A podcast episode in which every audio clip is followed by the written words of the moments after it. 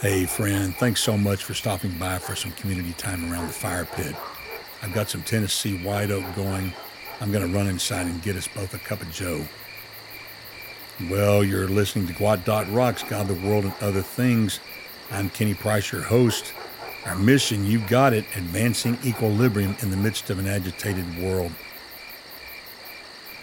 Hey, hey, hey, this is season 11, episode 231, title the Center of It All. Subtitle Empowering Encouragement Now, number 33 Human Life the Way God Sees It. In Exodus chapter 3, starting in verse 4, when God revealed himself to Moses through the miracle of the burning bush, it says, God called out to him from the bush, Moses, Moses. Here I am, he answered. Do not come closer, he said. Remove the sandals from your feet, for the place where you are standing is holy ground. Then he continued, I am the God of your father, the God of Abraham, the God of Isaac, and the God of Jacob. Moses hid his face because he was afraid to look at God. Then the Lord said, I have observed the misery of my people in Egypt, and have heard them crying out because of their oppressors. I know about their sufferings, and I have come down to rescue them from the power of the Egyptians, and to bring them from that land to a good and spacious land a land flowing with milk and honey. As we focus our attention on God, the one who sees our life's miseries, sufferings, and oppressions, we can find great peace in knowing that He is the great physician and He knows all about us. Medicine appears to be advancing at breakneck speed, yet there's still so much we don't even begin to understand about the human body.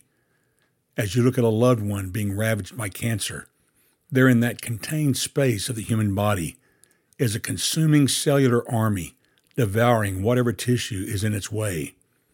To think that just on the other side of the skin is a disease run amuck, right there in that compact space we call the human body. Most cancer treatments are a dance between the cancer medicine trying to kill the cancer while it slowly kills the person it's designed to save.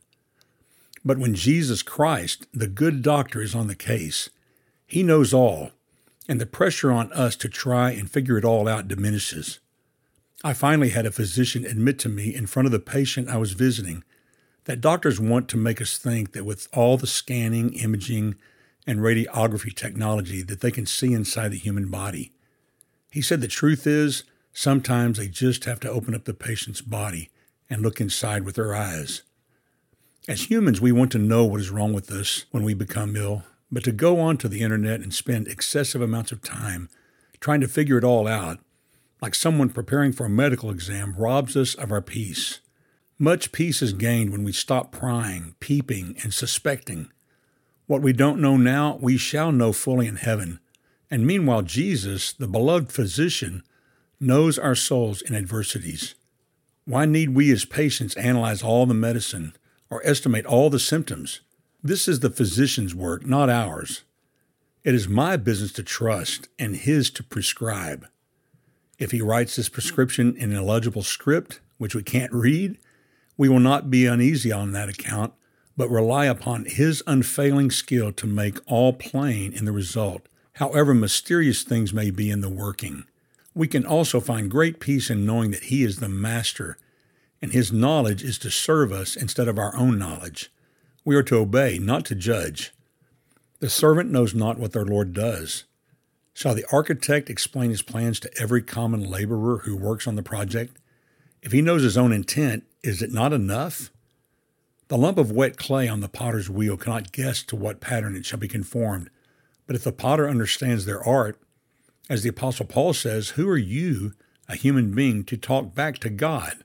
Will what is formed say to the one who formed it, why did you make me like this? That's found in Romans chapter 9 verse 20. It is time for us as humans to stop cross-examining our creator, Lord and Master and trust in his omniscience and his omnipotence that is at work on our behalf. Because of the atrocities that occurred at the hands of some wicked slave owners in this country's past in the days of slavery, we've jettisoned the concept of slave and master as a totally wicked thing. The repulsion of the concept has even reached household architecture, where now it is a gross cultural violation to refer to the master bedroom. Now, in order to be politically correct, you must refer to it as the primary bedroom. My friends, whether we like it or not, Jesus is King of kings and Lord of lords eternally. If we are to be saved eternally from eternal destruction and hellfire, we must bow our hearts in submission to Him as Lord and Master. In light of what humans do to themselves when left to their own mastery, it is the win and deal of a lifetime to fall under the control of Master Jesus. Look around at what rich people do who have no need for Master Jesus. They succumb to every form of destruction and failure. Riches do not buy you success, good health, eternal youth, happiness, love, or peace. Recently in the news, country music star Naomi Judd shot herself to death the day before she was to be inducted into the Country Music Hall of Fame, almost as if to rob her daughter Wynonna the joy of this huge musical honor. She left her $20 million to her husband and totally bypassed her two daughters in her will, one of which was the other half of the successful mother daughter duo. Wynonna was the lead vocalist who helped make all the millions possible severe mental illness in spite of all the musical success, fame, and fortune. A sad life in spite of all the components the world says makes you happy. The Beatles were right when they wrote and sang the song, Money Can't Buy Me Love. Thank God that our Lord and Savior is a loving Master who affords us a real life of personal identity, success, protection from ourselves, and eternal peace, love, and happiness. Our children are being conditioned through the culture to reject the concept of submission to ultimate authority like Jesus. You can just hear the Disney esque bravado that rings through all the songs that I can do it all, I can have it all, I am the master of my own destiny, the universe will bow to me.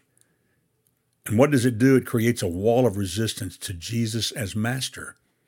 Bob Dylan had it right in his song on the 1979 album Slow Train Coming and I've referenced this before, but it's a profound song. I would encourage you to click on the show notes and read the lyrics for yourself because of copyright infringement. I can't do that here, but the title of the song that he wrote in 1979 is Gotta Serve Somebody. And my friend, that is the way that we are designed and created by our Creator God. We are created for service and service to our Master and Savior, Lord Jesus Christ. In concert with the position of Jesus as Master, we can find real advancement in the equilibrium of our lives by knowing He is the head. You and I are not the head. Your boss is not the head. Your pastor is not the head. The President of the United States is not the head. Jesus is the head of all things, especially His church. All understanding centers there. The Bible refers to all Christians, those who have accepted Jesus as their Lord and Savior, as the body of Christ. Using that analogy, I ask you, what judgment has the arm? What comprehension has the foot? All the power to know lies in the head. Why should each member of the body of Christ have a brain of its own when the head fulfills for it every intellectual office? Here, then, we as believers rest our comfort in sickness. Not that we ourselves can see the end, but that Jesus knows all. Sweet Lord Jesus, may you be forever eye and soul and head for us, and let us be content to know only what you choose to reveal. And with that, my friend, I bid you peace.